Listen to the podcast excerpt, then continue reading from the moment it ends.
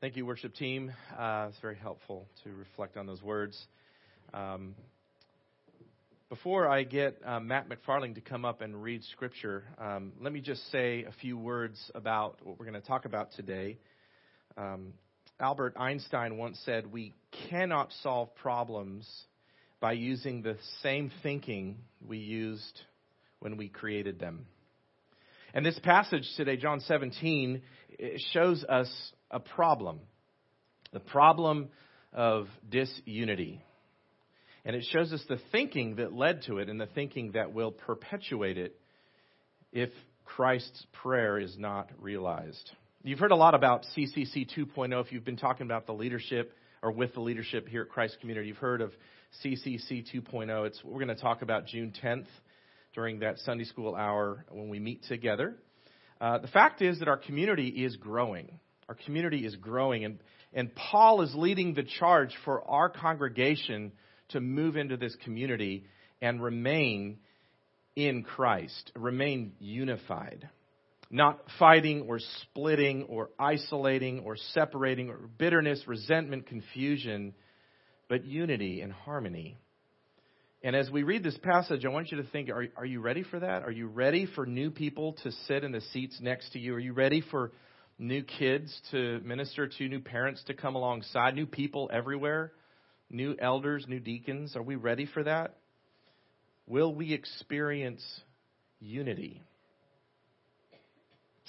Matt McFarlane, I'm going to have him come up and read the Scripture. Part of the Matt program, as Matt is ending his apprenticeship here at Christ Community, is to do things like this and read Scripture. And one of the things is spontaneous preaching. So Matt's going to actually preach the sermon today on his last day here at Christ Community. And it will be the Lord speaking. I'm just kidding. But I have so enjoyed working with Matt, being his mentor, his boss. And as weird as it sounds, being a student of his. I mean, there are lots of things that Matt McFarlane can do better than I can. And it's so great to rub shoulders with him and work with him and to see him go into seminary starting in July and to get his Master of Divinity and then into the ministry is really, really exciting for me personally. And I know for many of you who know Matt over the last year have gotten to know him better. So thank you, Matt, for your service. And this being your last Sunday, why don't you read Scripture for us? If there ever was a passage for me to spontaneously preach on, I would pick John chapter 17. So first I was thinking, lucky me. So go ahead and turn in your Bibles to John chapter 17. If you're using a blue pew Bible, it'll be page 903. The one thing I'd like to say publicly and up front about the map is that in this last year, I've gotten to live in two wonderful homes with two wonderful families. So George and Kathy Poulis, Holt and Donna Evans, thank you so much for your kindness and your hospitality and your generosity. It meant the world to me to live there. But we're going to start in verse 20 in chapter 17. We'll read through verse 26. Let's rise for the reading of God's word. This is Jesus speaking from his high priestly prayer, starting in verse 20. "I do not ask for these only, but also for those who will believe in me through their word, that they may all be one, just as you, Father, are in me, and I in you, that they also may be in us, so that the world may believe that you have sent me. The glory that you have given me, I have given to them, that they may be one, even as we are one.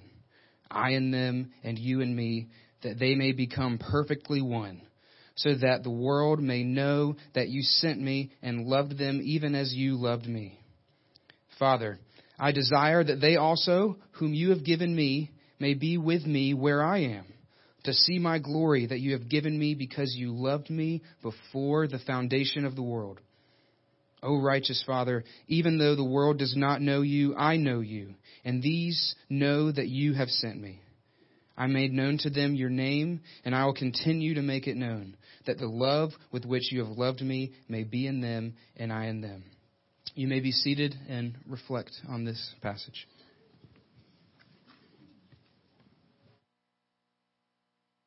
Building God's kingdom is the charge. This sermon this morning in this passage, John 17:20 through 26, building God's kingdom. Notice that Jesus wants to be vindicated so that the world will know that you sent me and loved me, because it sure isn't going to look like that a few days from now.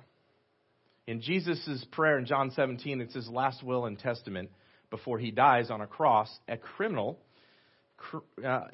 and in the lowest part of society, defeated, no victory, and rejected by not only his own people, but the Roman Empire as well. His disciples will scatter. Where are his followers? His ministry, his world ends in defeat.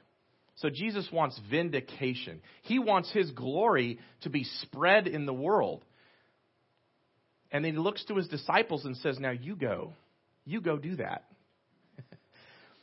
The building God's kingdom, to me, looking at that task, is it's kind of like a middle school dance. If you think about it, not really. But there's one thing in common. There's a lot of activity in the center of the dance floor. And then there's a group of middle school non-dancers sipping fruit punch, scared to move into the center and do anything. And I want to know, how do you feel about building God's kingdom, spreading his glory in a world that hates him and rejects him and kills him?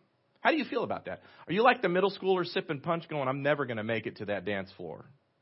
Well, I hope this sermon will encourage you to take that step out and run and go into the dance floor, because I promise, even though it's scary, it'll be the time of your life. You know, the more I've been involved in building God's kingdom, there have been many moments where I've been afraid and I've been scared and I've been feeling like I just want to quit and I just want to go off to the side. You know, like things like running a youth event or playing the piano. That was really scary for me. I'm not a very good piano player, but when I do it, I'm nervous. Doing VBS, or really, here's a better example, reaching out to my neighbors who are unbelievers. Reaching out to the members of my extended family who are unbelievers, that's a challenge. And that's when I feel this nervousness of, am I really doing this right? And one of the beautiful things that I have personally learned as I've been involved in building God's kingdom over the years is that the more involved I get, the more I realize I was made for this. Let me explain what I mean. In John 17, God gives us this grand job description I mentioned to make his name known, to vindicate him and spread the glory. But we're designed for it. How is God actually accomplishing this? He's accomplishing it by building a loving community. And it just so happens that's exactly what I need. One of my most basic needs as a human is a loving community, to belong, right? To fit in, to be at home, to be loved, and to share love mutually. Well, this purpose is exemplified in my parents' car. I talked about my car the last time. I'm going to talk about my parents' car. My dad used to have, in California, used to have an old Corvette, you know, in the 80s. It was the one with the fenders like that, you know, the Batmobile. And I have to say, Dad, I'm very upset about this, and he knows it. And it really, my mom drove it most of the time, so she's the abuser. You think it's not what you think. She drove it slowly to work and back every day. That Corvette was the saddest car I've ever seen. I actually looked in the phone book back in the day in California, and there's car counseling for depressed cars who really want to, you know, live up to their potential but can't, because car abusers like these two just drive a sports car slowly to work and back. It's moping around town, and very, very sad. But one day they allowed Shelly and I to drive on a mountain road, and Shelly and I drove on the mountain road, if you will, 90 minutes of bliss. And that Corvette, the V8, came to life. The suspension sprang into being in life. That car was happy, and if it could smile, you could see it. It was racing around. Well, I didn't break the law. Let's just be clear. I didn't break the law, as far as you know. But it was a great 90 minutes, and that car lived. And it's interesting. that what I was requiring the Corvette to do was a difficult task. What I asked as the driver of the car was to drive in the mountains, which was very difficult. But also, it was the happiest moment of that poor little car's life. And they actually have another Corvette now. It's a little newer. It's in the 90s. It's not that new. And they drive it around town. It's a poor car. Someone please take it to the mountains. Please. Well, what is your driver of your life requiring you to do? In John 17, it's a difficult task, but it's what you were designed to do. And you will find deep satisfaction and fulfillment in accomplishing this. It's not easy, but it's worth it.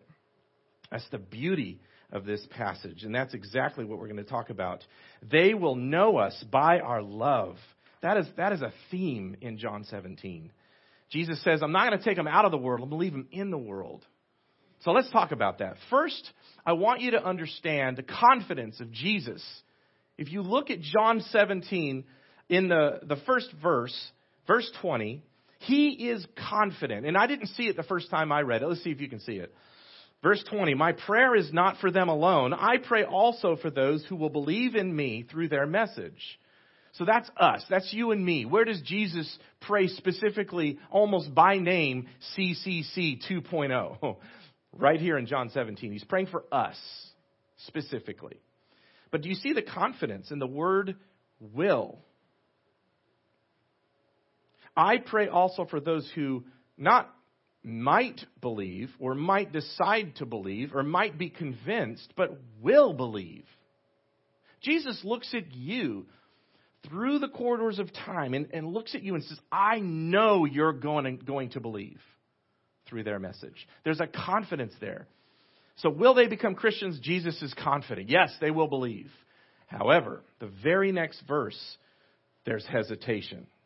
Almost want to say worry in the voice of Jesus. Listen to this. That all of them may be one. Do you hear it? I'm not sure they're going to be one. In fact, I'm pretty sure they're not going to be one. Yes, they'll believe in Jesus, but I don't think they're going to be unified together. So Jesus sees this as a huge problem, and here he turns his attention to the problem of disunity. And if you just look at the history of the church, it's easy to exemplify how we have fought as Christians over the years, how we have split up over the years. And I mean, Jesus mentions it like it's very important here. Listen to what happened in the early church. The church was plugging along in great harmony. You know, most people got along. They were, you know, you read in Acts how they shared their possessions and they came together and they lifted up the name of Jesus in joy and they had this great harmony. But almost immediately, a few controversies surfaced and we began fighting amongst ourselves. You can read about it in the New Testament. It's everywhere. Fights among Jews and Gentiles, slave or free, rich or poor. There was Gnosticism, which is a heresy that some people believed in and fought about. There was a problem of the celebrity pastor that Paul preached on in 1 Corinthians. I follow Apollos. I follow Peter. I follow Paul. I follow Jesus. You know, these celebrities that I follow. And then later on, there was the Great Schism. The one church of Jesus Christ broke into two, the East and the West. Let me remind you, for those of you who may not know about the Great Schism in the 10th and 11th century, the church fought for hundreds of years about who is going to lead what in the church. And they fought. And at the end, Pope Leo of the Roman Catholic Church and the Patriarch Michael of the Eastern Orthodox Catholic Church excommunicated each other and their respective churches from the church. And it was 900 years later, 1965, when the leaders of these two churches removed their mutual excommunications. What do we split over as Christians? What do we fight about? Should a Christian be wealthy or poor? Should the Bible be written in all languages or just Latin? Should we baptize babies or adults? Should the King of England get to divorce his wife and marry someone else? Should we sprinkle or immerse in baptism? Personal holiness is the priority. Classless equality in the church is the priority. That's where the Quakers came in. White churches, black churches, should we do church on Saturday or Sunday? Should we see miracles every Sunday? Should we sing new songs or old songs? And the list goes on and on and on. Should we read the King James Version only? Should women teach? Should women lead? Is the bread of Christ really the body of Christ? I mean, it just goes on and on. And I'm not saying these are unimportant issues, but you can see throughout history what Jesus was talking about. Our propensity to fight and fight in such a way that we allow these discussions to split us apart in unhealthy ways. And if the church splits up in unhealthy ways, people notice. Let me read a Pinterest post I saw. Excuse me for using social media in a sermon. This is an atheist writing. Unlike Christianity, atheism does not have 43,600 different denominations or versions of the truth. Only one. And I read that and I'm like, wait a second. Denominations, that doesn't mean the same thing as versions of the truth. I mean, Baptists and Presbyterians, you know, they agree about a lot. And they agree about the core and the gospel. And that's important. But what does the world see when they see us fighting about things like that and splitting? What do they see? And they don't appreciate it. One phrase I saw was, if there is a God of this religion, he must be evil. It's just the way the world sees us when we fight. It's a big problem. And Jesus is praying about that in John 17. And he's praying specifically about that with you and me in the church today.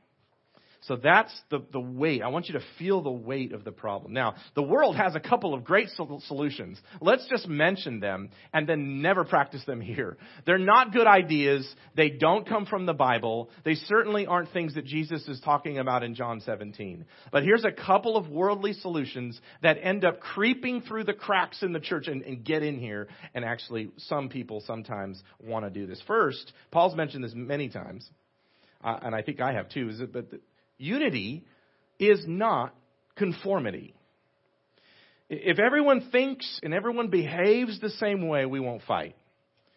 You know, this is what we want to do. We want to change everything on the outside. And hopefully, if we just kind of do the same things and believe the same things and say the same things, we'll feel the same things on the inside. And everybody will be perfectly unified. This is kind of what the communists do. You know, when they come around and they see the rich and the wealthy and the property owners, and they kind of own everything, and then the masses of poor who were oppressed by the rich, and they come in and say, nope, we're going to make everybody equal. And you ask, well, how are you going to do that? The communist answer is with a gun. Revolution. I'm going to force it. And then once I force it, you be all the same. Then we'll learn to love that kind of unity. It's the outside in. It doesn't work. Did the church ever do this? Did it ever come into the church? We did. You can sense there are people talking like that from time to time to say, hey, let's just all sing the same songs. Let's all do the same thing. Let's all have the same everything. Uniforms at church.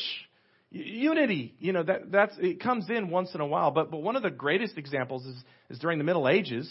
The church was organizationally unified in Europe under the Roman Catholic Church, the name the Roman Catholic Church.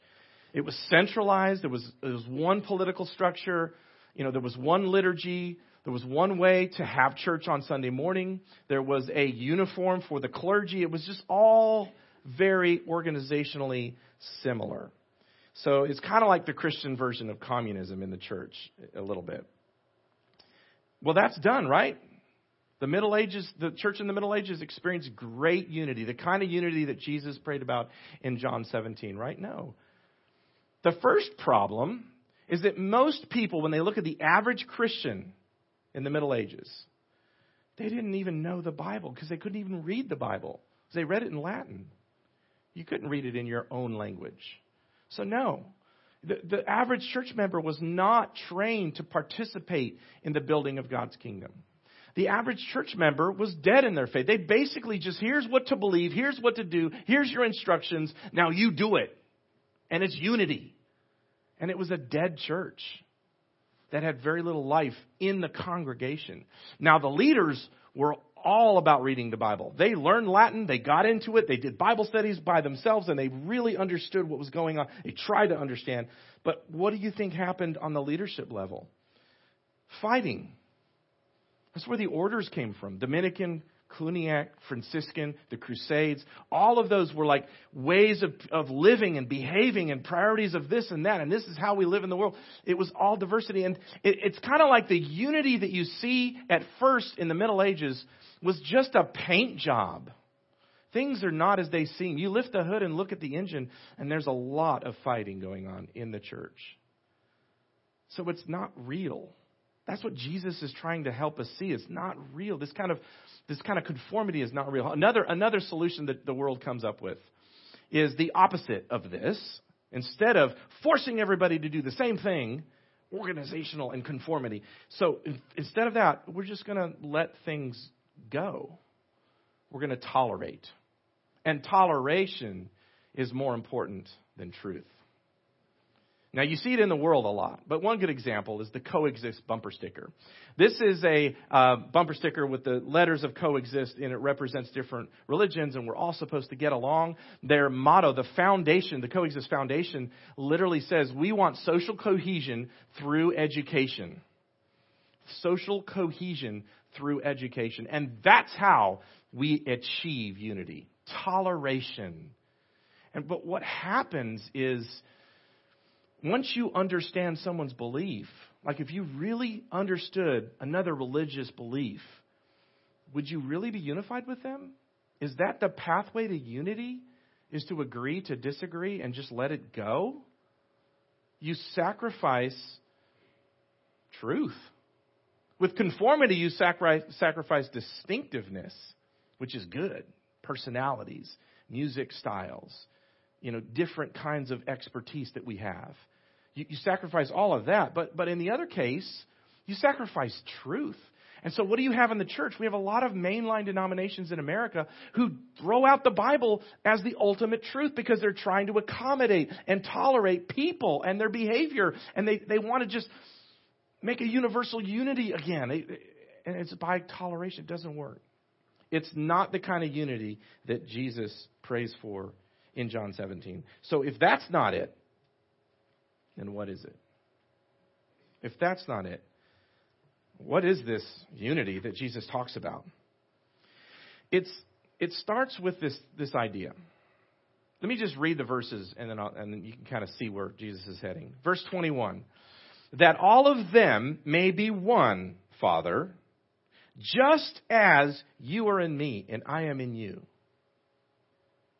I in them, you in me, I in them, you in me. So the Trinity has something to do with the kind of unity that we're supposed to achieve, the community that we're supposed to have in Christ.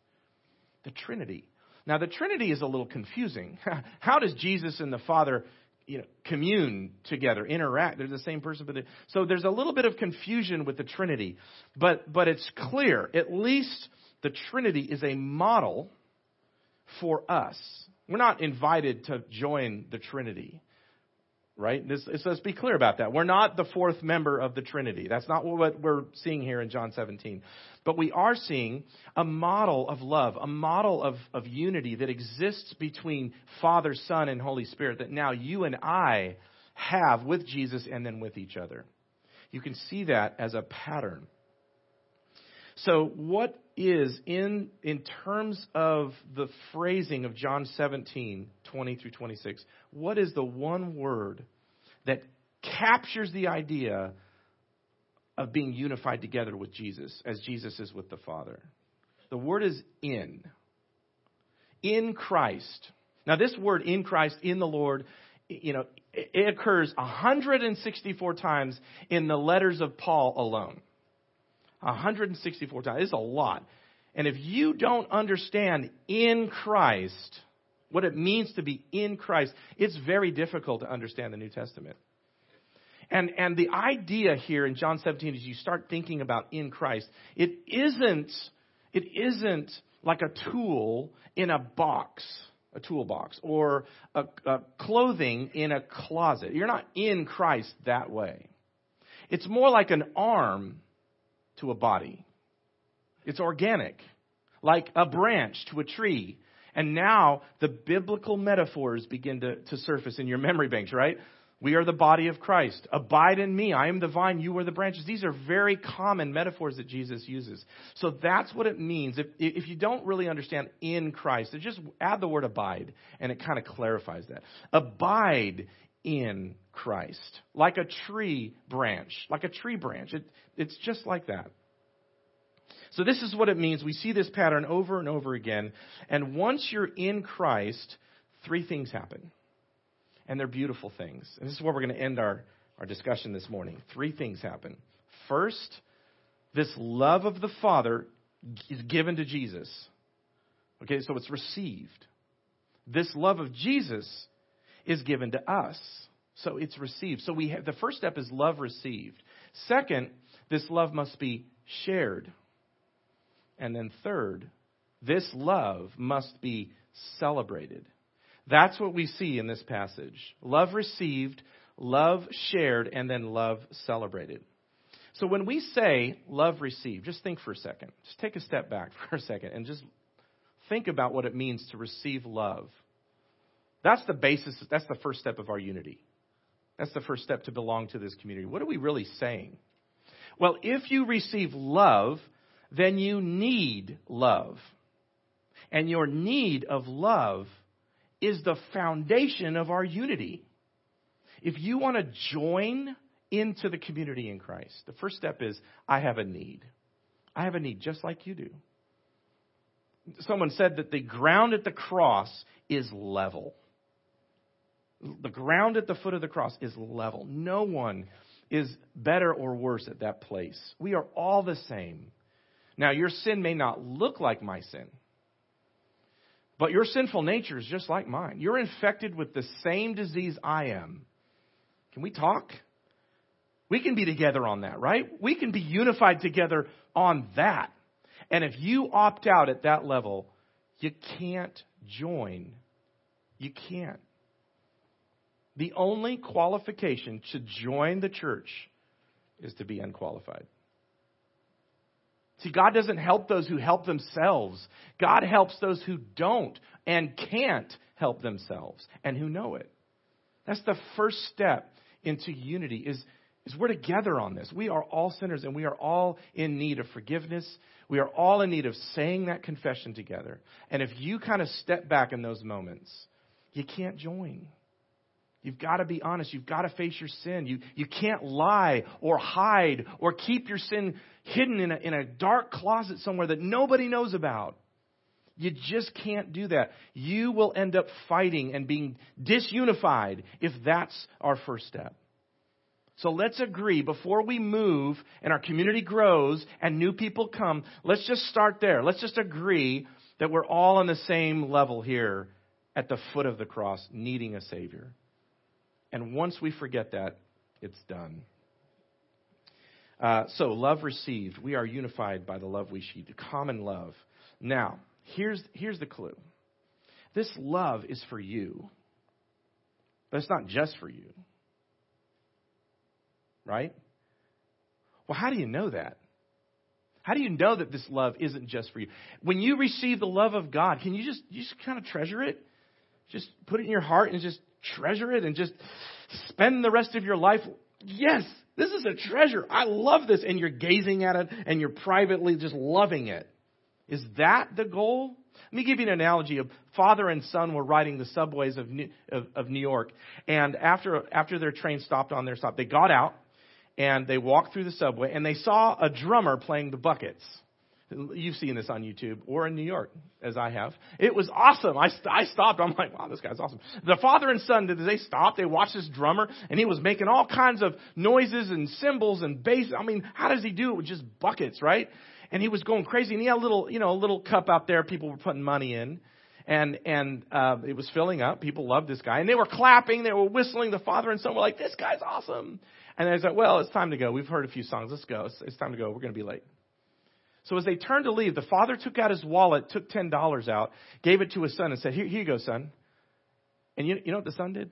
He took the $10 and went, wow, Dad, thanks. Put it in his shirt pocket and walked away. Now, what's the conversation like going to be with that son? Look, son, I mean, I did give you $10. I get it. I did give you $10. But the context of where you are should inform you of the intention of the gift I gave you. Guys, if we're in heaven, basking in God's glory, and there are no non-Christians, there are no unbelievers, the $10 is yours to keep. But if you're on earth, as Jesus says in John 17 earlier, I don't take them out of the world. I leave them in the world. And in that context, you should understand why God is giving you the love that he's given you in this place. He lavishes it on you. He blesses you. He gives you skill. He gives you talent. He gives you money. He gives you emotional freedom. He gives you freedom from habits and sin. Why? Why does he give you all of that? So that you can give it away. And it starts right here in the church. You may think that the $10 that God gives you is supposed to go out into the world. That's true. That is true. But what Jesus is talking about in John 17 is the love that you and I share. Now, again, this is a human need, a basic human need. It's a win-win, right? When Jesus loves us and I love you and you love me back and we're both getting fed from Jesus and it's just like a love party and we're just constantly loving each other. It's kind of weird to say that, but we're just loving each other back and forth. That's the kind of community that the world will see. And you know what they're going to say? God did send Jesus. God did love Jesus. Jesus was right. Jesus was victorious. Look at the love that these people have. I love it when people go to the Inquirers class and they say, I come for the preaching, I come for the music, I come for the youth program. And we all keep, like points, like I got one, this kind of thing. But one of the most encouraging, by far, the most encouraging thing is when I came to Christ Community, I was loved. And I just noticed how much you guys love each other. And as this community grows in diversity, as we grow adding new people, who knows who these people are? I certainly don't. I don't have a plan. The people are just going to start coming. And as they come, see, then that's the moment when they get to see the love that we have for each other. And they'll want to get warm by our fire, right? They'll want to come and join. Listen to this quote. A man who was completely innocent, this is a non-Christian writing, a man who was completely innocent offered himself as a sacrifice for the good of others and because the ransom became the ransom for many. To me, that's a perfect act. Now he looks to Christians and he says, I like your Christ. I do not like your Christians, though. Your Christians are so unlike your Christ. In fact, if Christians would really live according to the teachings of Christ as found in the Bible, all of India would be Christians today. That was Mahatma Gandhi who wrote that. Do you feel that? That hurts. We don't love each other. We have to listen to the words of Jesus, receive the love, and then share the love. That's what it's designed to do. So the third thing that we're looking at this morning as we end is the celebration of this love. Now, this is my favorite part. If it works, and Jesus says it can work, if it works that Jesus loves me, Jesus loves you, then we love each other with that love. And then people come and they see it. We need to celebrate it. I think you and I can get stuck in this. Oftentimes we can get stuck into this mindset of on earth, before heaven, I'm really just denying myself and taking up my cross and suffering. I'm dying so others can live. That's my life. I sacrifice as a husband, as a wife, or as a dad, or as a teacher, or as a minister, or whatever. I sacrifice. And I give. And then in heaven, I get my piece of cake. I get it. It right there. I get it at the end of time. I get my party, right? I get to celebrate then. Let me just add something to that line of thinking. If that's where you're at, let me add something to your. Consider how Jesus created the world, how God, through Jesus, created the world. On the first day, he did these things, and he saw that it was good. Second day, he did these things, and he saw that it was good. Every day, he ended with a little moment of celebration. He just saw it, and he looked at it. He didn't continue working through the night. He stopped, and he goes, wow, this is good. Can we do that on Sunday morning? I mean, I'm asking you, can we do that on Sunday morning? Can we come together for just this hour and just, I mean, I know the week is tough, but we come together, we sing these songs, we hear this preaching from the Word. Can we just stop and say, the Lord is good? And so often we rush by that celebration thinking maybe it's not appropriate for me to stop and celebrate. It is. It's super important. In verse 24, Jesus writes, Father, I want those you have given me to be with me where I am and to see my glory, the glory you have given me because you loved me before the creation of the world. That's the ultimate celebration coming to us at some point in the future. But look at 22. Verse 22, I have given them the glory that you gave me, that they may be one as we are one. And he goes on, complete unity, knowing that you have loved them and the world knows and all that. But look at that. A little bit of that glory is here today, now. It's appropriate for us to stop and say, do you see God's glory right there in that guy's life right there? Do you see it? Let's celebrate. Let's take a moment and just celebrate the love of God. I'm ending with this really cool... Oh, before I do that, I want to say the high school ministry is starting something new this year. It's called Golden Moments. We have these little statues that look like Oscars, and we give these golden moments. It's kind of silly. It looks like an award, and you're a super Christian, but it's not. What it is it's a moment for us just to say, look, guys, everybody stop. Everybody stop doing stuff. Stop. This is a golden moment. Isn't this awesome how this high school student sacrificed for the kingdom, and then this fruit happened, this wonderful thing happened, and someone was encouraged and grew in their faith. And it's a win-win because the student who sacrifices grows and is joyful, and the student who is served and loved grows and is joyful, and it's just a win-win. And let's just take a moment and just say this is a golden moment. So every trip, every now and again, we're going to say, hey, here's a golden moment for you. We want everyone to see this as a golden moment. The staff does that too. We have a little texting thing with the staff. And all the staff says, hey, I went to this event, but I saw this little thing happen. Look at it. And we text the picture and we're like, oh my gosh, that's so great. So like Thursday afternoon, when I just got done fighting with my parents about their depressed car, and I'm really in a bad mood and I'm frustrated, and I get the text, and it's like a golden moment. It just lifts me up. And it makes me want to face Monday morning again and get up and try. And so that's something we need to do more often. Let me close with this illustration. Eric Mason, he's a pastor of a church, a big church in Philadelphia.